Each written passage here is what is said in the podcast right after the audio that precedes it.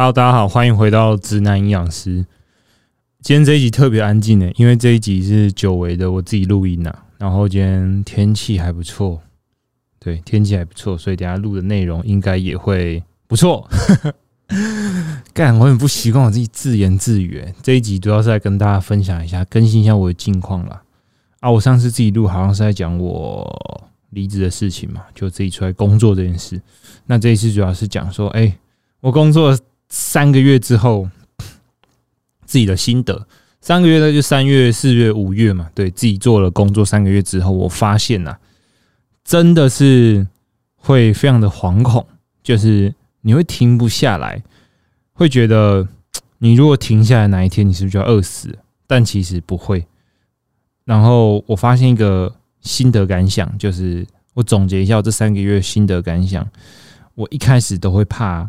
我没有钱赚，赚不到钱，但最后的结论、最后的结果永远都是时间不够用。所以我觉得，嗯，我可能真的一开始有点把自己逼太紧了，就是导致我在三个月里面迅速消耗我的能量，迅速消耗我的精神、我的体力、我的身体健康。那这跟我接下来要讲的主题也有关系。由于我发现自己。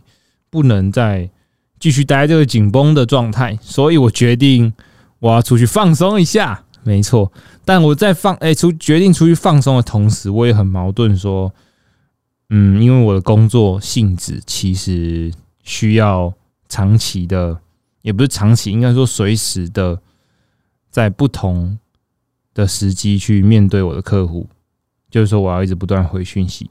那我需不需要？暂时跟我的工作脱离，但后来想想，换个角度想，站在客户的角度，我觉得这样好像不太好，就是有一种被被放生的感觉，所以我决定带着我的工作，跟着我一起去另外一个国家。只是说我工作的效率会变比较低，就有点开省电模式的这个概念，回讯息会回的比较慢一点，但基本的工作量我都还是有带着，然后有完成。那整个过程也蛮舒服的。我发现我出去工作效率比较好诶，因为我会想要赶快高效率的完成这个工作之后，继续享受我的假期。所以表示我平常在家里工作可能还浪费蛮多时间的。那这一次我决定出国走走，这个决定也是非常的突然，挺突然的。我大概是礼拜二决定，我这个礼拜天要出国。所以大概就五天左右的时间，大概只花了十分钟左右，我就从我的工作室的座位站起来，然后开门跟我女朋友说：“baby，我觉得我工作好累哦，我们要不要出去走一走？”我女朋友说：“OK 啊，我来看一下最近可以去哪里玩。”那当然说，如果要便宜然后快速的话，可能就所谓快速，不是说快速的到达是可以。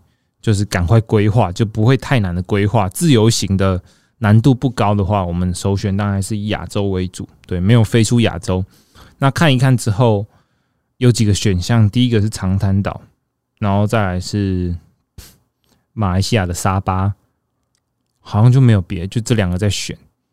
因为其他像日本、韩国这些，本来又想去韩国啊，日本太多人去了，就不太想去。而且我也去过两次。那韩国的话。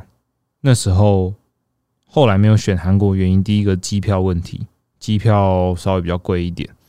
我不想当盘子，虽然我最近一直说自己是盘子，但机票这种东西贵到我觉得我真的盘不下去。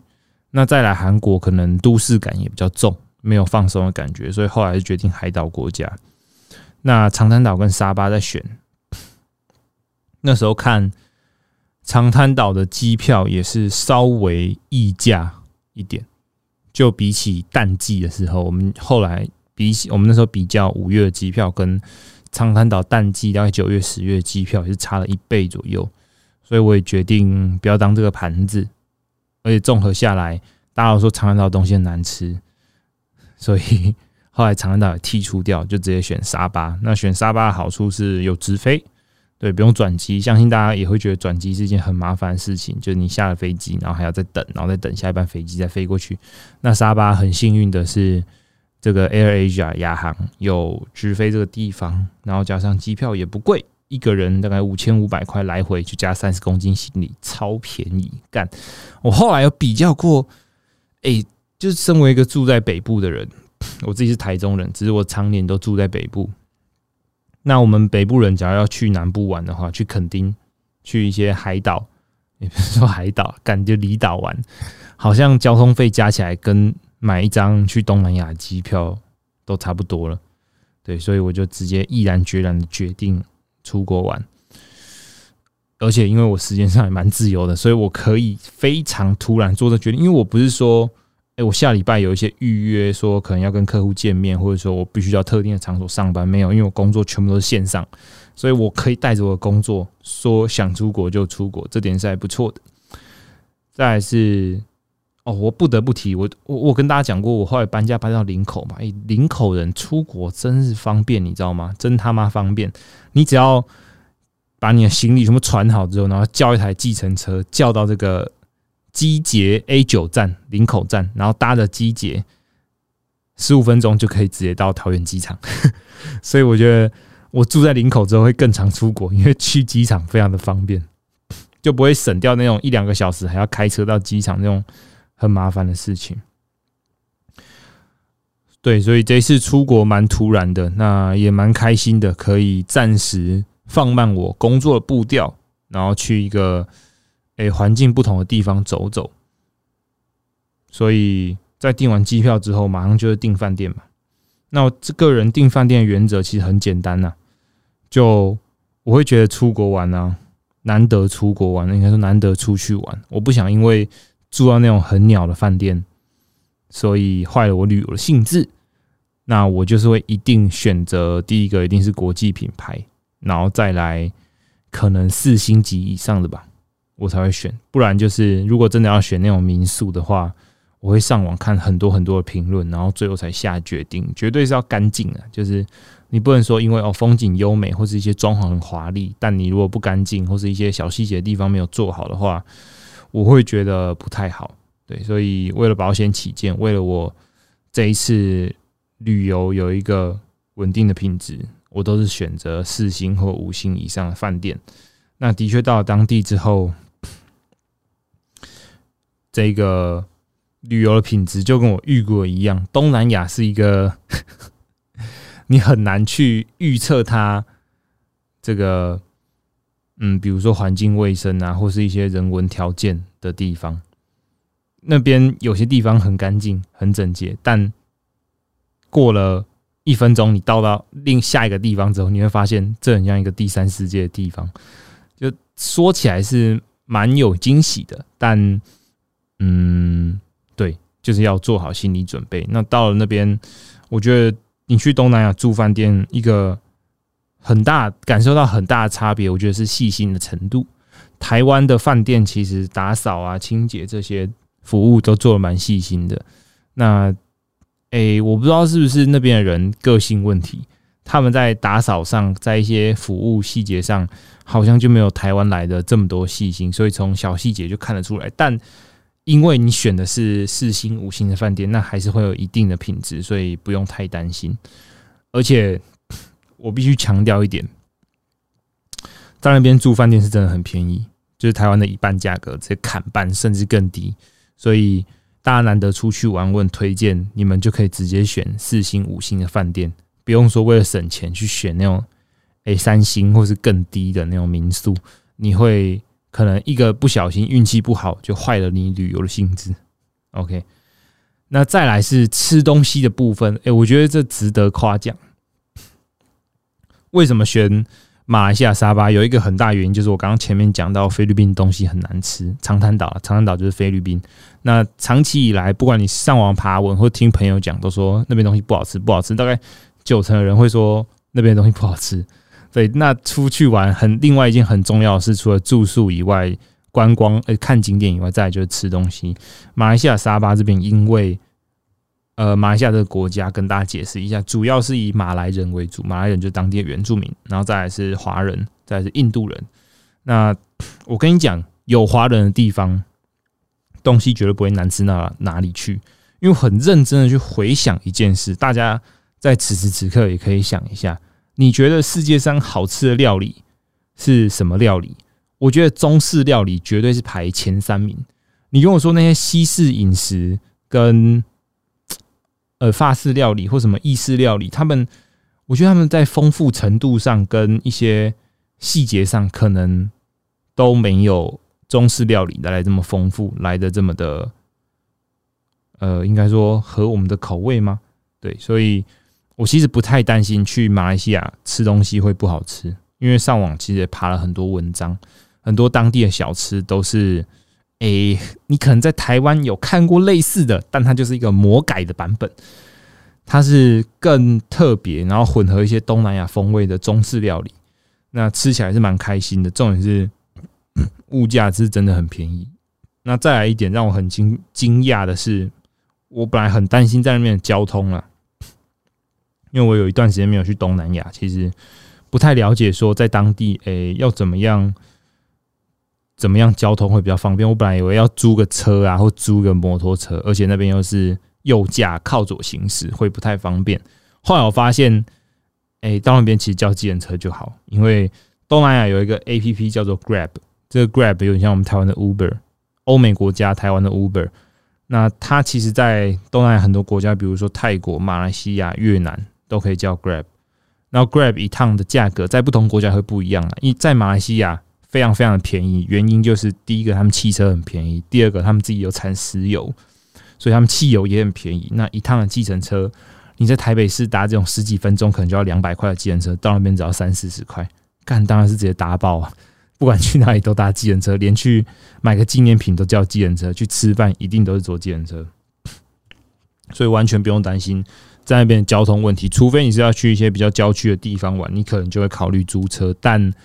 诶，在右驾靠左行驶的国家，我是建议大家可能在台湾先练习一下，因为台湾有一些练习场啊，驾训班是有提供给人家练习右驾汽车左靠左行驶怎么开。那如果你没有练习全面开，我觉得呃可能会有一些安全上的疑虑，除非你就是本身就是开车的天才，好不好？那不然我一律都是建议去那边，嗯，尽量不要租车会比较好。好。那旅游的部分，我觉得讲的差不多了。总之，我就是去了一个便宜，然后又好放松，我觉得很棒的地方，推荐给大家。那接下来要讲的是我回国之后的事情。这一次回国之之后呢，大概过两天，六月六号，我马上去做了一个健康检查。我想应该没有人这么勇敢。在出国乱吃了一顿之后，然后回来马上做健康检查，是一个非常严峻的挑战。那这个健康检查，我大概在两个月以前就预约了。那为什么会预约这个健康检查呢？其实就是觉得，哎，时间也差不多到了，因为我从来没有做过这种全身性的健康检查，而且那时候我因为工作量的问题，自己好像那阵身体不太好。那我女朋友建议我说，要不要我们两个一起去做个？全身的健康检查，反正也没有做过。我说好，哎，这不是婚前健康检查，大家不要误会。这 当然说，如果在这一两年内突然，对不对？结婚了、求婚了，那这就可以当婚前健康检查。对，反正就是约了这个全身的健康检查，我觉得好。这因为这是一个很值得的花费，毕竟身体健康这件事是无价的。就你你在。可能过了五年、十年后，你才自己自己发现，比如说我有一颗肿瘤，我有一些什么隐性的疾病，但我因为错过了诶时间，然后来不及治疗，我觉得这是很可惜的。所以这个健康检查，我就直接给他约下去。那刚好这个日期，其实我是先约健康检查，后来才决定出国。那到最后来，我才发现，干回国的时间跟健康检查只差两天，也是蛮硬的，但也是硬着头皮上了。那这次。健康检查的费用是两万九千元，那它有包含就是前一天晚上的住宿，就是住在健检诊所的隔壁哦。因为我们这一次参加的是这个星光集团的星光集团开设的健检诊所，叫星星智慧诊所的这个健康检查，那他们就是包套式的嘛。他们在自己的健康健检诊所旁边就有盖。类似饭店，那这饭店也会对外营业，就是会给一些诶外面的游客来住，民众来住。那你他有另外一个某些房型是特别给这种健康检查的客户来住的。那你只要选择这样的方案，它就会包含你前一个晚上的住宿，然后让你不用就是舟车劳顿啊，就是隔天脚一大早检查，还要开车过来或搭车过来，你只要从他们的诊所，呃，从他们预定的这个饭店，你只要到地下室，然后就会有人开车来接你，然后再开到另外一个地下室，虽然很近。但我觉得这是为了一些隐私问题，因为他会直接叫你在你的饭店的房间就穿好你的健检服，然后直接搭车到，直接搭电梯到地下一楼，然后开车有人来载你，然后载到他们诊所的地下室。整个过程大概五分钟吧，就是从饭店地下室出来，然后过一条街，然后到那个健检诊所地下室，然后下去，就这样。大概有时候可能可能不到五分钟，但我觉得这是一个很贴心的服务。那这一次的费用，比如说包含住宿、接送哦，然后还有包括健检前要吃的代餐，还有泻药，还有一些就健检项目，全部加起来两万九。那大家听到泻药就知道，这一次的健康检查是有包括大肠镜检查、肠胃镜。那一想到肠胃镜，就包括大肠镜加胃镜。我首先想到第一个问题就是会很不舒服。所以我连考虑都没有考虑，我是直接选择做无痛的肠胃镜。这边我不知道有没有听众是做过会痛的，应该不是会痛，就是你没有做舒眠麻醉，直接让医生从你的前后诶一起捅进去的这种肠胃镜，我是不敢啊。对，因为我不希望有这样的回忆留在我的人生中，所以我直接选择忘记它，我就选择舒眠麻醉，非常的舒服。等下再跟大家分享。那这整个健检包套流程其实就是很常见的嘛，抽血、尿液，然后听力、视力检查，诶，心电图，然后另外两个比较昂贵的项目是肺部显影，就是因为最近这几年台湾空气又比较差，然后肺腺癌的比例升高，所以就用肺部显影去检查你有没有一些诶肺部的问题，然后再就是无痛肠胃镜的部分。后面这两个是价格比较高的。那我今天比较想要分享的是无痛肠胃镜整个过程。那有做过肠胃镜的人应该都知道，在做大肠镜之前，你必须把自己的大肠清干净嘛，对不对？所以一定是要把诶里面的东西拉干净。那当然说。你不可能单纯靠泻药或是灌肠就把你的肠胃拉很干净，所以你在饮食上也要稍微有控制。我觉得这是最难的，由奢入俭难呐。我可能两天前一两天前还在国外吃美食，回来就要马上吃低渣饮食。所谓的低渣，渣就是大便的意思，低渣就是你吃的这个食物不能形成太多的大便，所以它必须是。非常好消化吸收，所以第一个绝对不能吃蔬菜，有任何有纤维的东西都不是不在低渣饮食的范畴，因为它会形成很多的大便。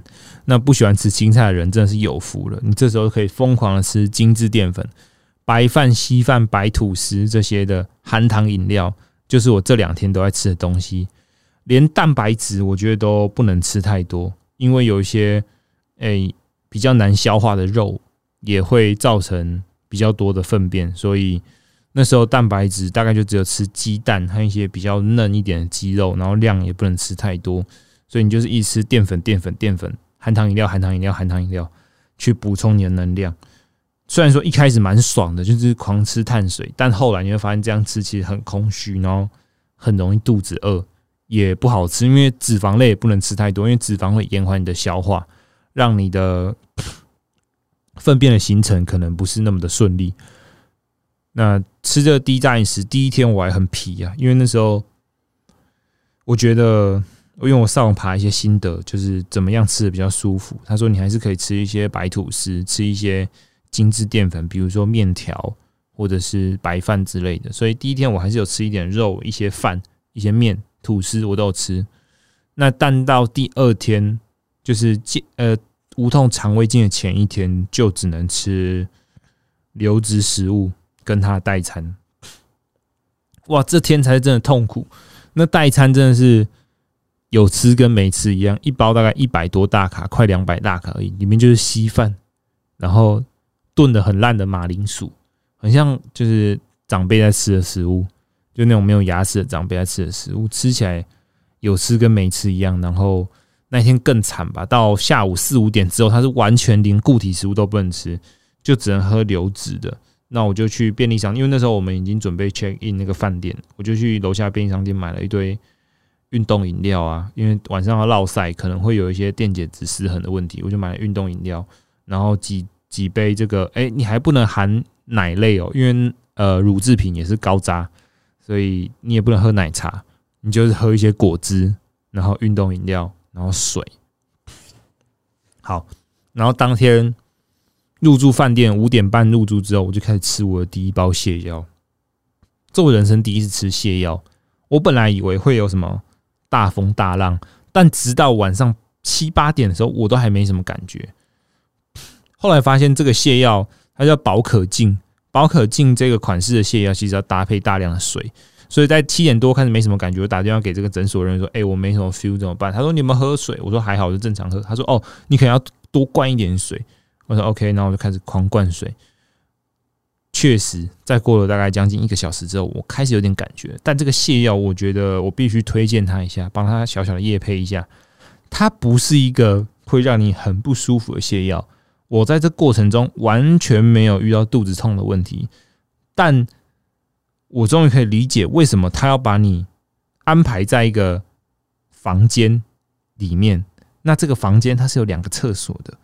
我想说，我们才两个人住，应该一个厕所就够了？不对，因为你吃了这个泻药之后，当你感受到想上厕所的时候，那个危急的程度已经是他已经在门口敲门了，就是你感受到的时候已经来不及，你要赶快去上厕所。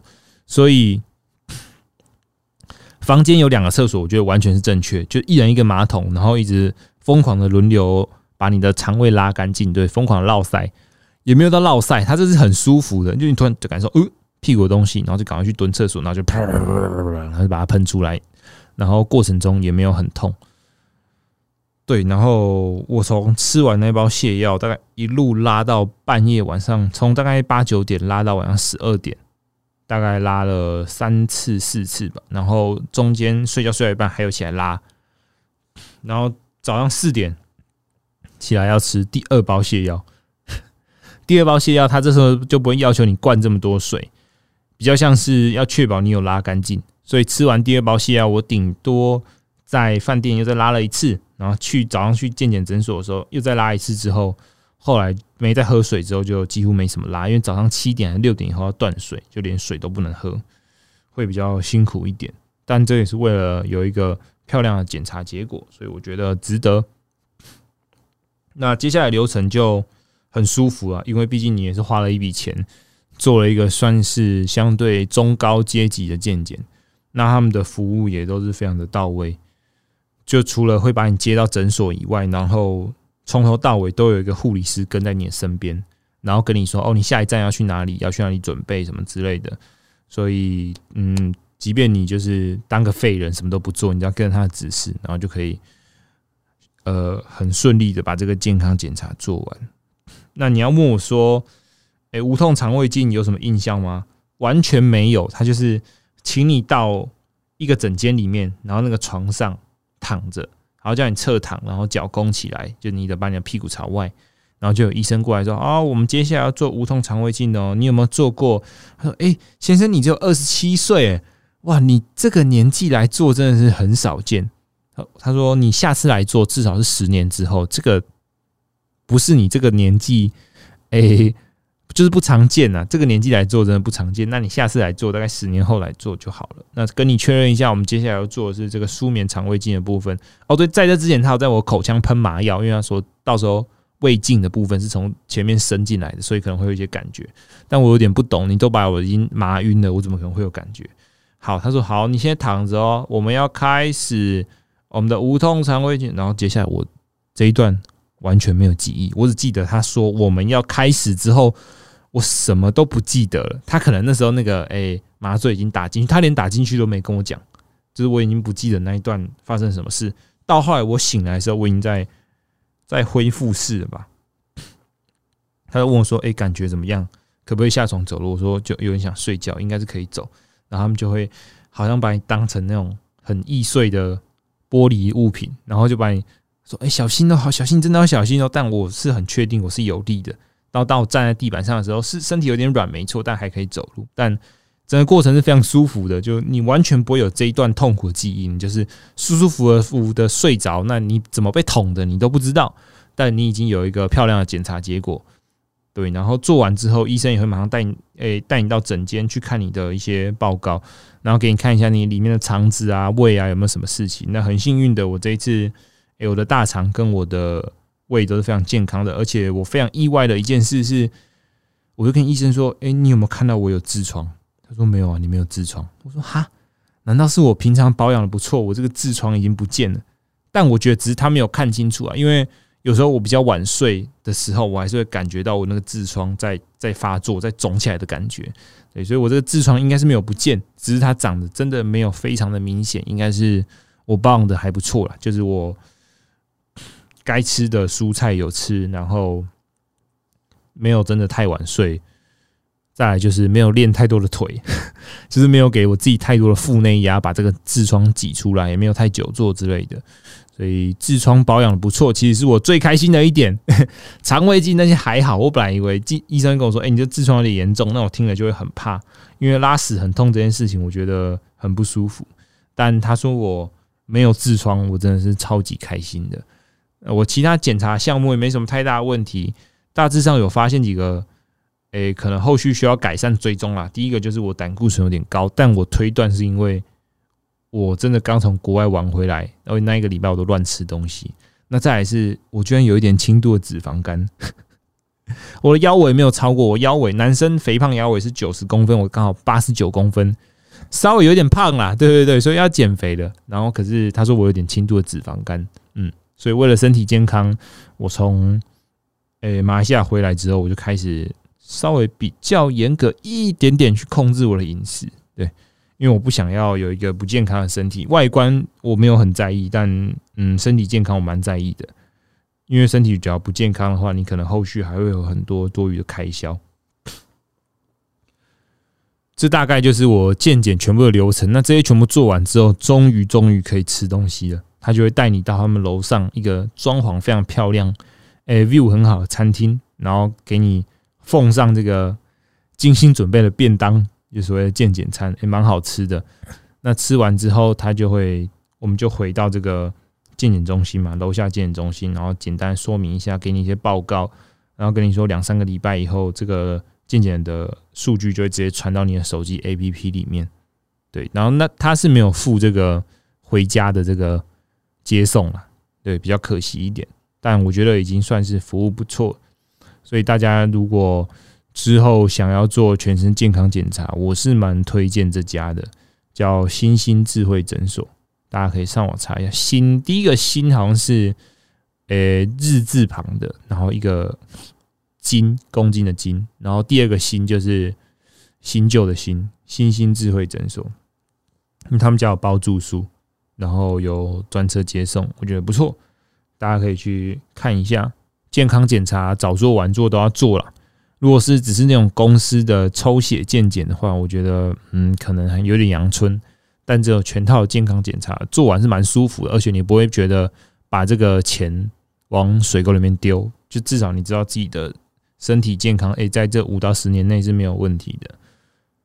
如果说在下次要做这种全身的健检，真的可能是五到十年后我才会去做这样的健康检查。所以你说这个开销很大吗？我觉得不会，它就是一个你这辈子一定会花到的开销。如果你是对自己的身体很在乎的，好不好？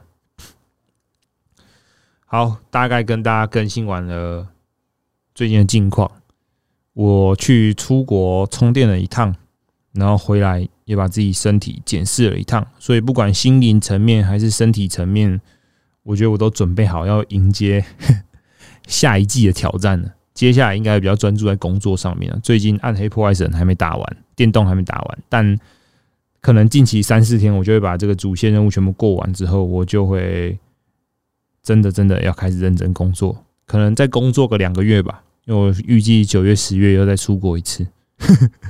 我这个人真的是不能一直疯狂的工作，可能半年或一年才出国。我真的是比较草莓一点，可能两三个月就需要休息一次，需要去出去玩一下。